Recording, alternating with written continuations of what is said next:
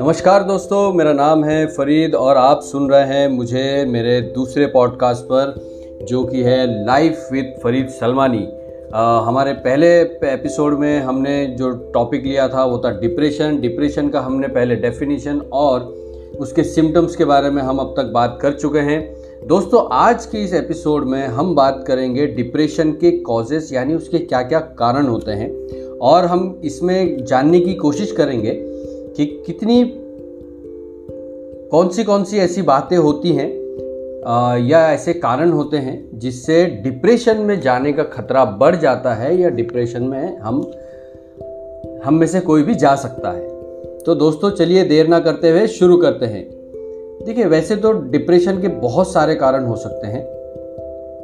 Majorly ये biological और circumstantial होते हैं। यानी कि एक तो बायोलॉजिकली कुछ ऐसा घट रहा है या ऐसा कुछ चल रहा है किसी पर्सन की लाइफ में, जो उसको मेंटली इफ़ेक्ट करता है, जो उसको इमोशनली इफ़ेक्ट करता है, या फिर सरकमस्टेंशियल यानी कि कुछ वक्त, कुछ हालात इस तरह के ज़िंदगी में गुज़रते हैं जिनसे बाहर निकलना या उनको ओवरकम करना। कभी कभी हमारे लिए मुश्किल हो जाता है और हम में से बहुत सारे दोस्त डिप्रेशन में चले जाते हैं। तो इसी इन्हीं दो का, जो मेजरली जो फैक्टर्स यहाँ पर हैं बायोलॉजिकल और सर्कमस्टेंशियल इन्हीं में से पहला जो कॉमन कॉज है, वो आता है फैमिली हिस्ट्री यानी कि अगर किसी व्यक्ति की फैमिली में या किसी की फैमिली में कोई पर्सन कभी किसी भी तरीके से डिप्रेशन से गुजरा है और हमने उन्हें या उस व्यक्ति ने उन्हें उस डिप्रेशन से गुजरते हुए देखा है तो हो सकता है कि वो उस डिप्रेशन के जोन में चले जाएँ और खुद डिप्रेस हो जाए। क्योंकि इस तरीके का माहौल एक तरीके का जो और होता है या जिसे हम कहते हैं कि एक वाइब्स है अगर हम ऐसी फैमिली में रह रहे हैं जहाँ पे ऑलरेडी डिप्रेशन डिप्रेसिव वाइब्स हैं डिप्रेशन का माहौल है तो चांसेस हैं कि हम या हम उस आ, उस जोन में चले जाएँ या उस मूड में चले जाएँ। जैसे कि हम जानते हैं कि डिप्रेशन जो है वो मूड का डिसऑर्डर है। यानी कि मनोभावना जो हमारी होती है, जिसमें हम हंसना, खेलना, कूदना, भागना, दौड़ना अच्छा खाना अच्छा पीना पसंद करते हैं, उसी को उसी का ये डिसऑर्डर होता है जहाँ पे हमको ये सारी प्रॉब्लम्स फेस करनी पड़ती है। तो अगर किसी की फैमिली में इस तरीके की कोई भी सिम्टम्स दिखाई दें, आपके कोई फ्रेंड हो या सॉरी आपकी फैमिली मेंबर हो, कोई सिबलिंग्स हो तो दोस्तों उनसे उनसे बात कीजिए, उनको उस जोन से बाहर निकलने के लिए मदद कीजिए और अपने आप को भी उस जोन में जाने से बचाइए, जाइए, अपने दोस्तों से मिलिए।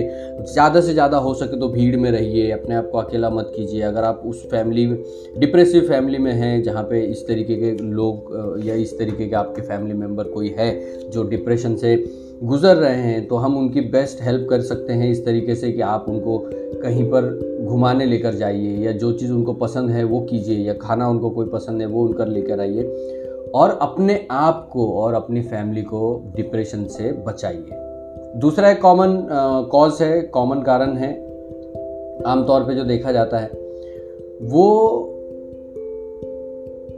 childhood trauma early childhood trauma यानी कि बचपन में कुछ ऐसी यादें जिनमें हमने बहुत ज़्यादा डर और स्ट्रेस का सामना किया हो। और अगर ऐसी ही या उस तरीके की कोई भी इवेंट आपके सामने फिर से आ जाए, जो आपको उसी वक्त में ले जाएँ जो बचपन में आपने देखा है तो चांसेस बढ़ जाते हैं कि हम डिप्रेशन में चले जाएँ या डिप्रेसिव बिहेव करने लगें।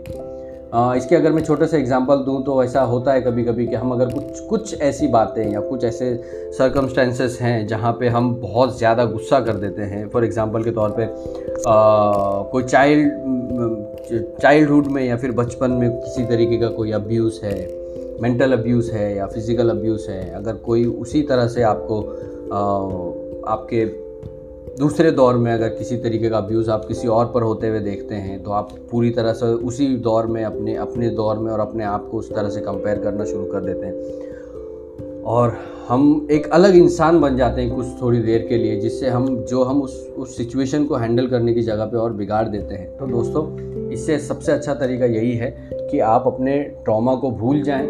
ज़िंदगी में कभी कभी आगे बढ़ना या मूव ऑन करना बहुत ज़रूरी होता है। क्योंकि जो चीज़ आप बदल नहीं सकते, उसको अपने आप मत, अपने पास मत रखिए, उसको निकाल दीजिए अपनी ज़िंदगी से। और ख़ास करके जब वो आपको ज़िंदगी में आगे बढ़ने से रोक रही हो तो ऐसी यादों को अपने पास रखने में कोई फ़ायदा नहीं है। तीसरा एक कॉमन कॉज है, जो कि ब्रेन स्ट्रक्चर से होता है।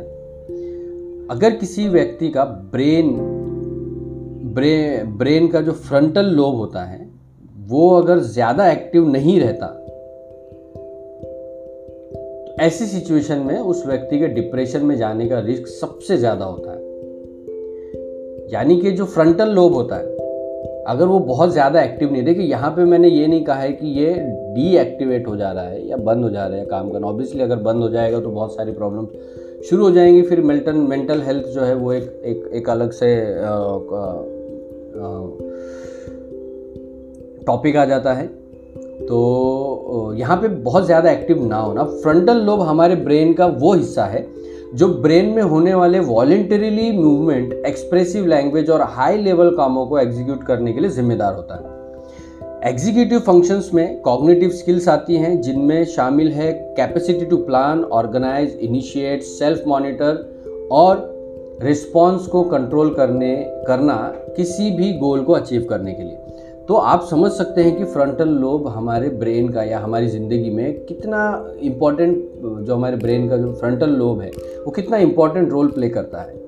तो इसी से आप समझ सकते हैं कि फ्रंटल लोब हमारे ब्रेन का कितना इंपॉर्टेंट हिस्सा होता है और इस हिस्से का कम एक्टिव होना एक तरह से उस व्यक्ति को डिप्रेशन में होने की वजह बन जाता है। हालाँकि साइंटिस्ट अब तक इस, अब तक श्योर नहीं है कि फ्रंटल लोब की ये condition depressive system sorry depressive symptoms दिखने से पहले होती है या सिम्टम्स दिखने के बाद? यानी कि साइंटिस्ट अब तक ये पता नहीं लगा पाए हैं कि फ्रंटल लोब का जो लेस एक्टिव होना या कम एक्टिव होना, ये डिप्रेसिव सिम्टम्स के पहले होता है या बाद में होता है? तो ये एक अच्छी बात है, हो सकता है कि ये डिप्रेसिव सिम्टम्स दिखने के बाद में ब्रेन स्ट्रक्चर जो है वो चेंज हो चौथा कॉमन कॉज uh, जो है वो है मेडिकल कंडीशन मेडिकल कंडीशन में देखिए कुछ केसेस में अगर कोई व्यक्ति किसी मेडिकल कंडीशन से जूझ रहा है तो मुमकिन है कि वो डिप्रेसिव डिप्रेशन में चला जाए. मोस्टली ऐसी कंडीशंस जिनमें पेशेंट्स की ठीक होने की प्रक्रिया जो प्रोसेस है वो लंबी और मेडिसिन बहुत ज़्यादा दी जाती है. ज़्यादा मेडिसिन से इन्फ्लेमेशन के बढ़ने, बढ़ जाने का खतरा बना रहता है, जो मेजर कॉज होता है किसी व्यक्ति के डिप्रेशन में जाने का। इसमें बहुत सारी बीमारियाँ आ सकती हैं, कोई एक पर्टिकुलर बीमारी नहीं है, लेकिन अगर कोई ऐसी बीमारी है, जैसे कि आपने सुना जिसमें जो ट्रीटमेंट है वो लंबा चलने वाला है और मेडिसिन बहुत ज़्यादा होती हैं तो मेडिसिन एक तरीके से इन्फ्लेमेशन को बॉडी के अंदर बढ़ा देती है। इसके बाद आता है आपका ड्रग यूज़ तो मैं सभी यूथ से और आप जो भी लोग मुझे सुन रहे हैं, मैं सभी लोगों से सब ये रिक्वेस्ट करना चाहूँगा कि दोस्तों, थोड़ी देर के हाई होने के लिए या थोड़ी देर के अपने अपने आप को मज़ा देने के लिए आप अपनी पूरी ज़िंदगी बर्बाद ना करें। पहले तो से नो टू ड्रग बिल्कुल ना कीजिए आपका कोई दोस्त है। अगर आपका कोई बहुत अच्छा दोस्त है, आपका प्यारा दोस्त है और वो आके आपको बोलता है कि, यार चलो एक बार तो ज़िंदगी का मज़ा लेना चाहिए। लेकिन प्रॉब्लम ये है दोस्त कि ज़िंदगी का मज़ा सिर्फ़ एक बार लेने के लिए, हमारा दिमाग जो है, जब उसको बार बार मांगने लगता है तो प्रॉब्लम वहाँ पे शुरू हो जाती है। तो मेरी आप लोगों से दरख्वास्त है कि say no to drug say no to alcohol say no to cigarette ऐसी जो भी चीज़ें हैं, उनको अपने आप से दूर रखें। अब ड्रग यूज़ इसलिए सबसे ज़्यादा इंपॉर्टेंट यहाँ पे हो जाता है, क्योंकि बहुत सारे ऐसे केसेस देखे गए हैं, जिनमें हमारा जो ब्रेन है उसकी जो रिक्वायरमेंट है वो बढ़ जाती है जब हम किसी भी तरीके का ड्रग लेते हैं। अब वो जब नहीं पूरी हो पाती है तो पर्सन जो है वो डिप्रेशन में चला जाता है। उसमें बहुत सारे कंडीशंस देखी गई हैं, जहाँ पे रिहेबिलेशन के बाद भी बहुत सारे केसेस में रिहेबिलेट होने के बाद भी जो पेशेंट हैं वो डिप्रेशन में चले जाते हैं। बिकॉज़ जो हाई होने का जो जिस जिस दुनिया में वो रहते हैं, जिस वक्त वो नशा करते हैं, वो एक अलग दुनिया में चले जाते हैं और वो जो दुनिया है, वो उनको उससे बाहर निकलने में बहुत बहुत बहुत ज़्यादा टाइम लगता है। और वो कभी कभी या वो मोस्ट ऑफ़ द टाइम ये देखा गया है कि वो उससे बाहर निकलते निकलते डिप्रेशन में चले जाते हैं। और डिप्रेशन में जाने का मतलब वो बहुत ही ज़्यादा बड़ी मुसीबत में फंस जाते हैं। तो दोस्तों ड्रग यूज़ एक बहुत बड़ा कारण है। तो मेरे सबसे दरख्वास्त रहेगी कि बिल्कुल ड्रग इस्तेमाल ना करें। अगर कल को आप सोचते हैं कि आप इससे निकल जाएँगे, आप रिहेबिलेशन रिहेबिलेशन में चले जाएँगे और इससे बाहर निकल जाएँगे, लेकिन हो सकता है कि उसके बाद आप डिप्रेशन में चले जाएँ और डिप्रेशन से बाहर निकलना बहुत मुश्किल नहीं है, लेकिन दोस्तों इतना आसान भी नहीं है।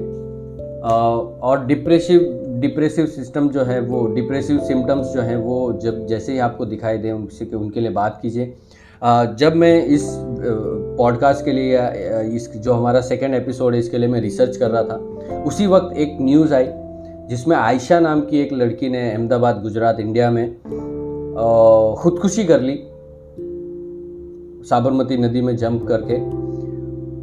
और उसका जो कारण बताया उसने, वो बहुत ज़्यादा शॉकिंग था, जिसमें वो लड़की एक्सप्लेन कर रही थी कि मैं मैं किस हालात से, किस किस डिप्रेशन में गुज़र रही हूँ।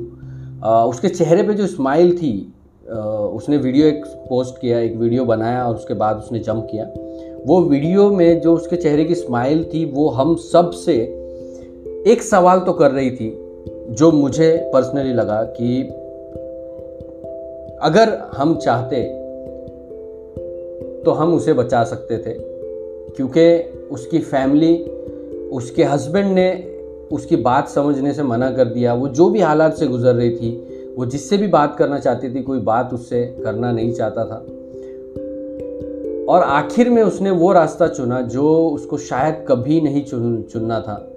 और जिस तरह से वो लड़की हँसते हँसते इस दुनिया से गई है, एक तमाचा हमारे हमारे समाज पे या हमारे, हम, हमारे इंसान होने पे लगा है कि क्या हम सुन नहीं सकते हैं अपने अपने अपने बच्चों को, अपने भाई, अपने बहन, अपने दोस्तों को? क्या सिर्फ़ हम सुन भी नहीं सकते हैं? हो सकता है कि अगर हम उससे बात करते हैं, अगर हम उससे हम उस लड़की से, हमारे, हम किसी तरह से बात कर पाते हैं, या उसके जो पेरेंट्स थे वो उनसे बात करती, वो अपनी बात उन तक रख पाती, हो सकता है कि वो उसका उस उनके सामने सोल्यूशन ना निकाल पाते, मगर कम से कम वो इतना बड़ा जो स्टेप है वो नहीं लेती। आज दुनिया चाहे किसी भी तरीके की बात करे आ, कुछ लोग सिंपति जताते हैं कुछ लोग सवाल उठाते हैं। पर्सनली मेरा खुद का ये मानना है कि सुसाइड कोई ऑप्शन नहीं है। लेकिन दोस्तों इसका हकीकत ये भी है कि अब वो इस दुनिया में नहीं है और हम चाहे कुछ भी बात करें ये जो फैक्ट है ये कभी बदलने वाला नहीं है। तो दोस्तों दुनिया में कितनी भी बड़ी प्रॉब्लम हो सुसाइड कभी ऑप्शन नहीं होता है। क्योंकि मैं हमेशा कहता हूँ कि सुसाइड में, सुसाइड करने के लिए जितनी हिम्मत चाहिए होती है, उतनी आधी हिम्मत में आप ज़िंदगी, अगर आप आधी हिम्मत दिखा दें तो ज़िंदगी जीने के लिए आपके लिए बहुत ज़्यादा वो फ़ायदेमंद साबित होगी। ये बहुत शॉकिंग था मेरे लिए भी बिकॉज़ मैं एक ऐसे टॉपिक के ऊपर पॉडकास्ट कर रहा हूँ, जो मोस्टली लोग बात नहीं करते हैं। तो दोस्तों, कहीं पे भी आपके आसपास देखिए, आपके आसपास लोगों को देखिए, अगर आपको लगता है कि कोई पर्सन जो है वो किसी ना किसी तरीके के डिप्रेसिव सिम्टम्स दिखा रहा है, जाइए उससे बात कीजिए, उसको इंकरेज कीजिए, उसको रियलाइज़ कराइए कि वो अलग नहीं है। अगर उसको डिप्रेशन में है तो भी कोई बड़ी बात नहीं है, कोई प्रॉब्लम नहीं है। ये एक उसी तरह बीमारी है जिस तरह हमें कोई एक फीवर हो जाता है या कोई और हम वायरल किसी आ, मतलब बीमारी हमें लग जाती है और उसका आप जिस तरह इलाज करते हैं डिप्रेशन का भी इलाज अवेलेबल है। मगर उसके उसके बारे में हमें बात करनी होगी उसके बारे में हमें पहले समझना होगा। और ये समझना होगा कि ये कितना ख़तरनाक हो सकता है।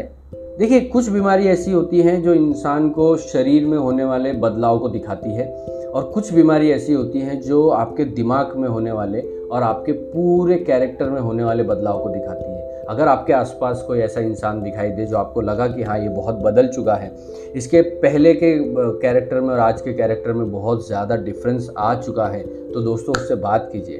उसको इंकरेज कीजिए कि वो किसी काउंसलर के पास जाए किसी किसी किसी से भी आ, किसी स्पेशलिस्ट के पास जाए उनसे बात करें उनको अपने सिम्टम्स बताए और हो जितना हो सके उनकी मदद करने की कोशिश कीजिए। इसी के साथ मैं आपका दोस्त विदा लेता हूँ। और अगले एपिसोड में फिर से मिलेंगे सेम टॉपिक के साथ में तीसरा एपिसोड जिसमें हम डिस्कस करेंगे। कुछ ऐसे लोगों की स्टोरीज ऐसे लोगों की कहानियाँ, जिन्होंने डिप्रेशन को मात दी और कितने पॉजिटिव तरीके से दी। तो दोस्तों, जो जो तीसरा एपिसोड है, वो बहुत इंपॉर्टेंट होने वाला है तो प्लीज़ हमारे साथ बने रहिएगा। सुनते रहिएगा लाइफ विद फरीद सलमानी। जय हिंद।